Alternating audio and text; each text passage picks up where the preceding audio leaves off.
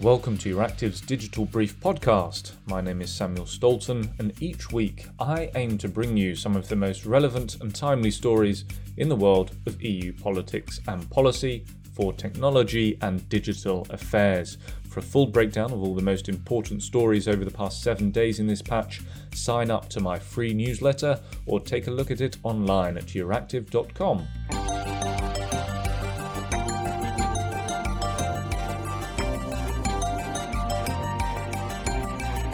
So, nations across the bloc only have until early June this year to transpose the EU's copyright directive, adopted in 2019. This week, we hone in on one of the countries that played host to a groundswell of opposition to the plans Germany. This opposition was particularly pronounced with regards to the implementation of Article 17, designed to ensure that platforms would no longer make copyright infringing work available online. Dissenters to the clause have said that this article will result in the employment of upload filters, which could encroach upon freedom of expression online. To discuss the issue a bit further, I caught up with Euractiv Germany's Philipp Grüll. I thought it would be interesting to get you on board, maybe to talk about the state of play of the copyright directive, particularly in Germany at the moment, because it was one of the countries perhaps where we saw this groundswell of opposition to the plans. The state of play at the moment in Brussels is that all EU member states must transpose the copyright directive into national law by the 7th of June 2021. Where are we at the moment in Germany? As is typical for Germany, we are on time. Um, the government is very, very much um, sure that it can um, uphold that deadline. And there is actually a pretty final draft of the implementation legislation already, which we have obtained. Um, so it will definitely happen. The only question is the exact day. Actually, um, it was supposed to go through cabinet um, last week on Wednesday. That didn't happen. Then it was supposed to go from cabinet this week. That also didn't happen. So the, at the moment, it looks like by next week Wednesday, um, the implementation legislation is gonna come through cabinet, and um, by then Germany will have decided on what to do exactly. And in terms of the dissenting voices emanating, perhaps from civil society in Germany at the moment, are those voices kind of reaching a crescendo at the moment, or have they quietened down? Where are we in terms of opposition to the plans? The voices are coming back, actually. Um, you might call it a crescendo, especially uh, at the moment. There's a kind of a, I call it a battle of petitions and open letters going on. So, just to go back in history a little bit, you you remember, of course, the huge protests and demonstrations um, after the thing went through European Parliament in in March. Um, historically, censorship and everything connected to it is an extremely sensitive topic in Germany because of its uh, historical past, the Gestapo and the, and the Stasi and all of its apparatus and therefore Germany is very very sensitive. I think even more so than other countries to any kind of censorship. So um, one and a half years ago, we saw these protests um, erupting, 150,000 people on the streets. And um, since then, the government back then reacted with a promise that there are going to be no upload filters for sure in the implementation. Now it seems like there will be upload filters in implementation, and people have gone furious. For example, there is the Society for Freedom Rights, the where Julia Reda is working, the former parliamentarian who was focused on copyright.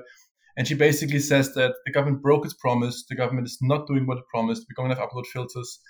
Um, there were no demonstrations yet, but um, there are petitions, there are open letters. Civil society is very worried at the moment that the government broke its promise. And it might actually be even a topic of debate in the upcoming election, which is going to be in fall. Indeed. And it strikes me as perhaps a battle of semantics as well at the moment in terms of um, Article 17 of the Copyright Directive itself. What's your take on whether um, the German text as it stands includes upload filters or not? It will include them for sure. That is, it's a bit embarrassing to be very honest, Sam, because it's a very political thing. The was is promised by the Conservative Party um, in in March 2019, which says no upload filters. Then in summer, if I'm not mistaken, this um, 2020, the Justice Ministry drafted legislation which basically followed the Conservative Party's idea of having no upload filters, but instead having a broad license agreement um, scheme. And then the Conservative Party again said, actually, we might need some upload filters for this entire thing. And now the, the SPD, which heads the Justice Ministry, said that, okay, some upload filters are going to be in there. In the final text, I'm not going to go too technical here, but when you as a user upload a video or maybe this great podcast to some platform, then there will be at least one upload filter check of the content for sure. So it's a bit embarrassing and um, no one really knows what happened there. But somewhere between the promise of no upload filters and today, that promise has been broken indeed. And how do you envisage this playing out more broadly across the European Union? Obviously, we've seen concerns, similar concerns with regards to the freedom of expression emerge in Poland. And in fact, Poland has been one of the most prominent outliers with regards to um, transposing the copyright directive, uh, complaining to the European Court of Justice that implementation of Article 17 could result in censorship. Do you think that the German approach maybe could be an example for the rest of the EU to follow, or do you think there'll be a bit of pushback against the German approach with regards to the text that has been presented? I believe in general the, the, the, old rule that other countries like to look at Germany for guidance and for um, examples of how to implement certain regulations might also come into play here. I believe that the German way of implementing this entire thing at least in Germany, even in the critical um, uh, civic society, is seen as a possible compromise of using a quote, Julia Reda here, at least as little upload filters as possible. That might also be interesting to other to other countries because the big problem with this entire regulation is that there is this paradox of asking states to not to upload any illegal content, but also to not to ban any legal content, and therefore some filters probably going to going to have to be in place. And as I said, even critical voices at least give the Justice Ministry credit for using as little upload filters as possible. So this semi-compromise might be attractive indeed to other countries. But as you said, uh, at the moment, most things hinge on the Polish complaint at the European Court of Justice. The, I have asked the German ministry whether they want to go ahead with meeting the deadline for the, for the legislation, even though Poland has basically just filed a complaint, and that might change everything. And the ministry said we have to adhere to the deadline. So I suppose we're going to know more after the success or failure of the Polish Polish complaint. Indeed. And I just wonder as well, after recent comments emanating from Angela Merkel's office with regards to the riots in Washington and the subsequent decision of Facebook and Twitter to suspend the accounts of President Donald Trump, um, to which I think Steffen Seibert, uh, who's spokesperson for Merkel, said uh, this sets a bit of a dangerous precedent with regard to the authority that social media platforms have um, in terms of deciding the extent to which freedom of expression can be interfered with. Do you see that there's a bit of a hypocritical element here um, when we speak of going ahead with the copyright directive, but potentially infringing on freedom of expression and creating this atmosphere of censorship online. But at the same time, Merkel's office coming out with these statements that Twitter and Facebook taking down Donald Trump's accounts could interfere with the freedom of expression. Do you see any kind of hypocrisy there? I think you could follow this argument to the extent that you say that um, that creating upload filters actually leads to censorship. That in itself, of course, was the initial spark that that lit the fire of uproar in Germany for sure.